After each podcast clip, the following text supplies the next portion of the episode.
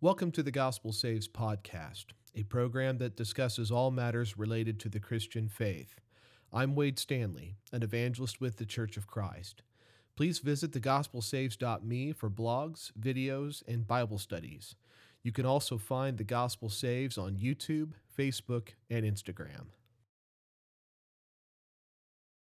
The New Testament compares the church to a temple wherein God dwells. The church is not a physical structure, rather, it is composed of the people who call on God's name, built on the foundation of the apostles and prophets, with Jesus Christ as our cornerstone. We are not only the temple, but we are also the priests, ministering to God and to one another. Over the last month or so, we've talked about how the church is that the people of God, the assembled people of God, the Greek word for that is ecclesia. We've also talked about how the church is God's kingdom, God's nation. And on our last program, we left off discussing how we are brought into this kingdom, that our citizenship is based upon being born into the kingdom of God.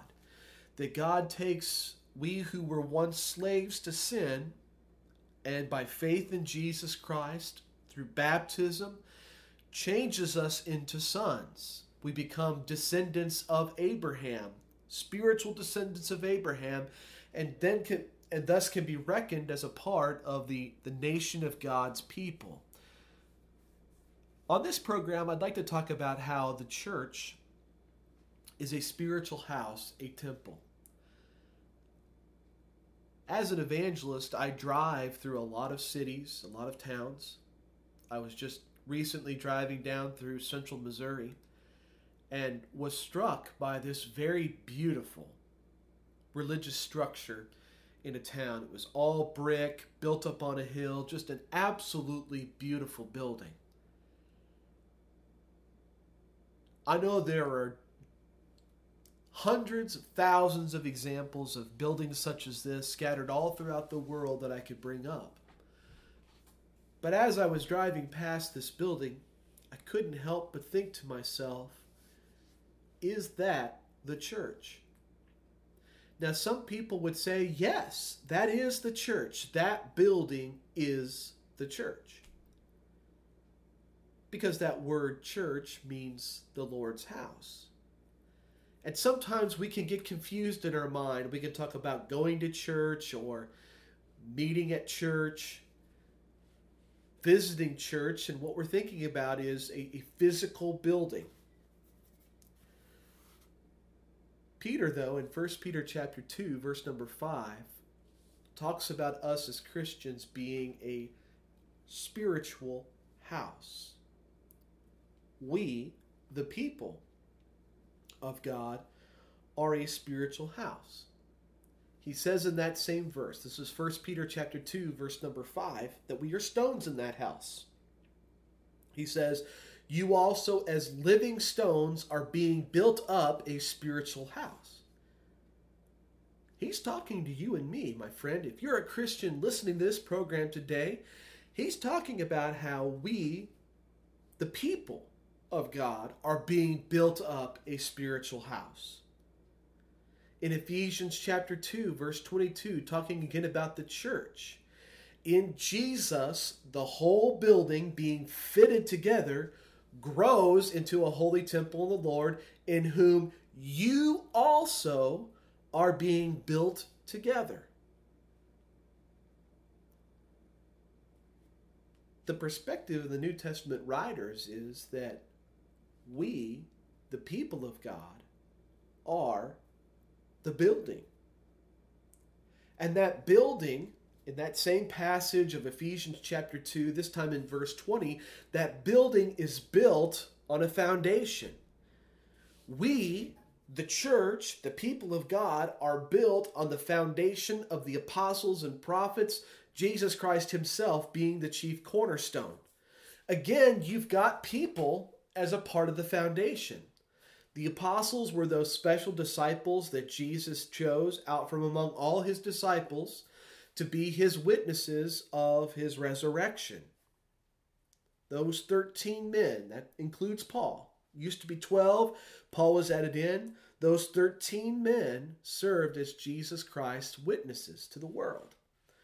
There were also inspired men who spoke by the inspiration of the Holy Spirit and who wrote by the inspiration of the Holy Spirit. Men like Mark and Luke and Jude and James. These men were not apostles, but because they wrote by inspiration, they were considered prophets. The church is built on the foundation of those men, and of course, the most important part of a stone foundation is the cornerstone. Jesus is the cornerstone. So, not only is the building made up of people, the very foundation is made up of people as well. And the reason why the New Testament writers consider the church not to be a, a structure, not a physical structure, is because of what we find in that second chapter of Ephesians, verse 22.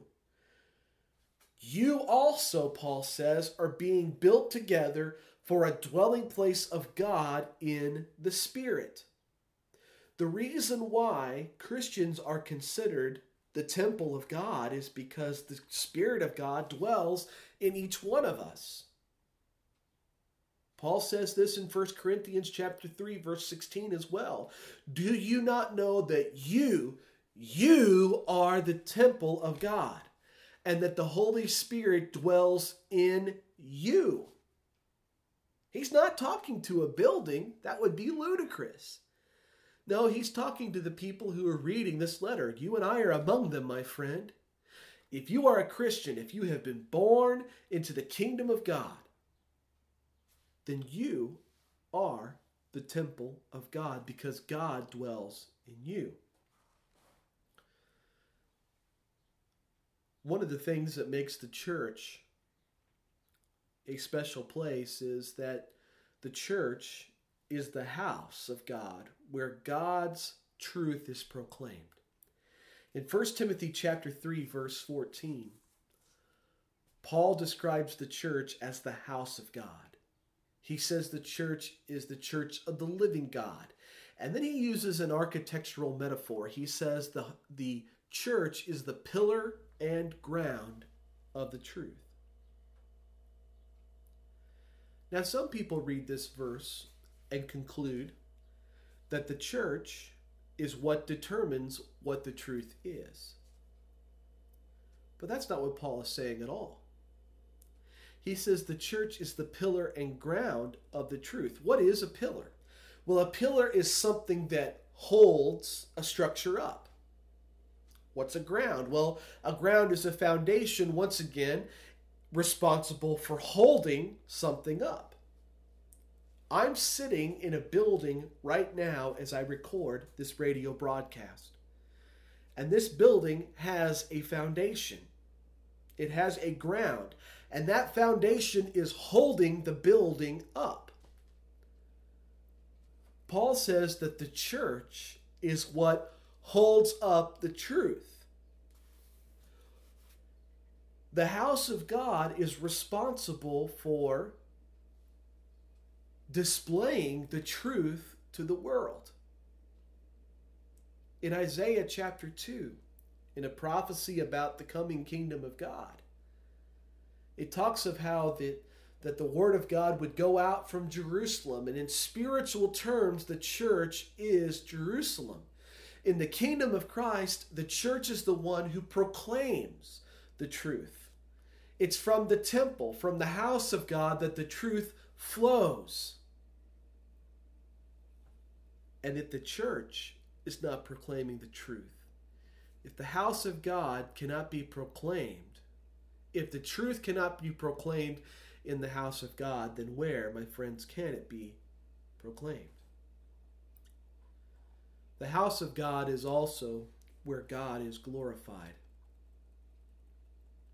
In Ephesians chapter 3, verses 20 and 21, Paul wraps up his second prayer in the book of Ephesians.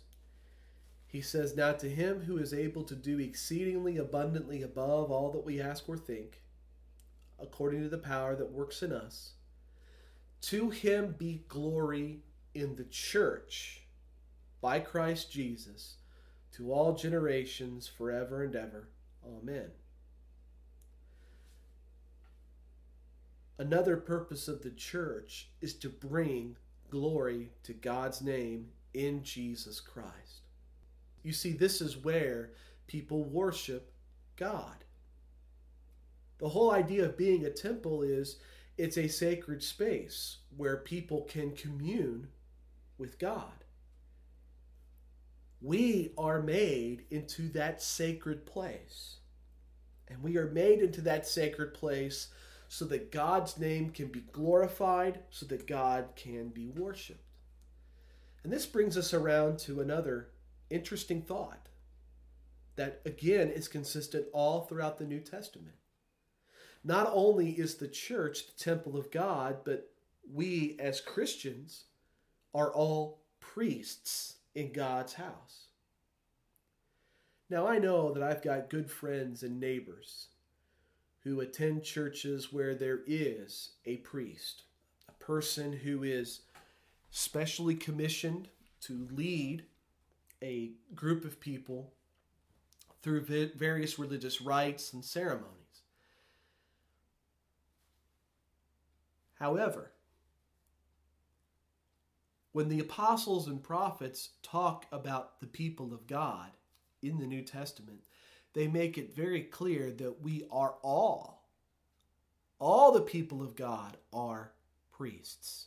It's not simply one special class that's been sanctified and set apart to serve as priests in the house of God. No, we all have been sanctified in order to serve as priests. In 1 Peter chapter 2 verse number 5, Peter says, "We are a holy priesthood." Jesus Christ, by his blood, cleanses us from all sin. In order to be sanctified, we have to be set apart from the profane. We have to be purified. And this is what the blood of Jesus does for us it removes all impurities so that we can be set apart from the profane. This is why Peter says we are a holy priesthood.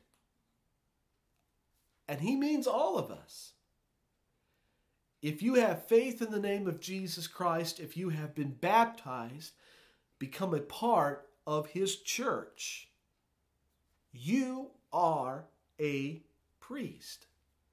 And you have been sanctified in order to serve in the house of God.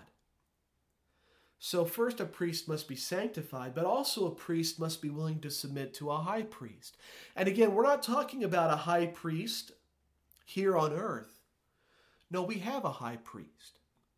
This was a point that the writer of Hebrews makes on several different occasions in his book that Jesus Christ is our high priest. He is our mediator, He is our advocate, He is our propitiation